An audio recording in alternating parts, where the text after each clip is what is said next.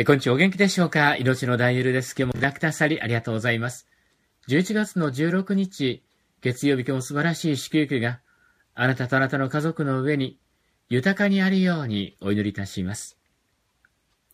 聖書の中に、あなたの約束は私を生かすので、我が悩みの時の慰めです。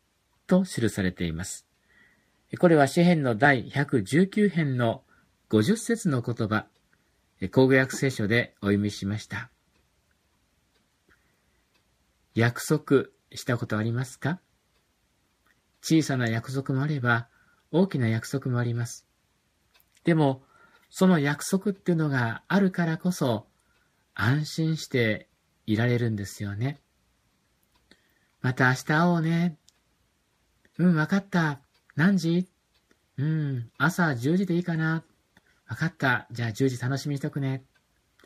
それで10時に会えるという約束が、まあ、成立するわけですね。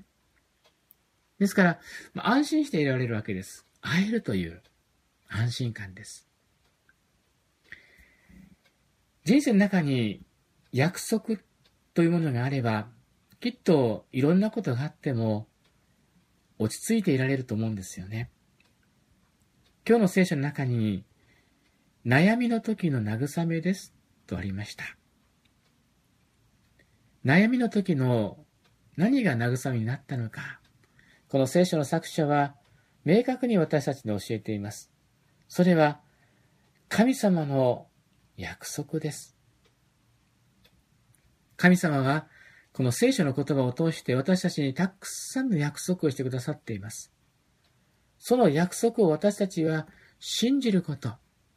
これが悩みの時の慰めとなるんだと聖書の作者は言ってるのです。この約束があるから私は安心していられる。この約束があるから私は立っていられる。この約束があるから私は生きていられる。彼はそれを発見したんですね。あなたもそうです。あなたもいろんなところを通るかもしれません。でも神様は約束してくださっています。あなたを祝福するよ。ですから私たちは聖書の言葉を開いて、神様がどんな約束をしてくださっているのかを見て、それを一つ一つ握っていく必要があると思うのです。その握ることを通して、私たちは悩みの時でも平安、慰め、それを得ることができると思うんですね。あなたは悩んでますか？もし悩んでるならば、聖書を開いて、神様の約束を握ってみてください。そうすならば、あなたの人生は今日から、平安な人生、慰めを得る人生を歩むことができると私は思います。いかがでしょうかね。それではその電話、お待ちしております。お元気で。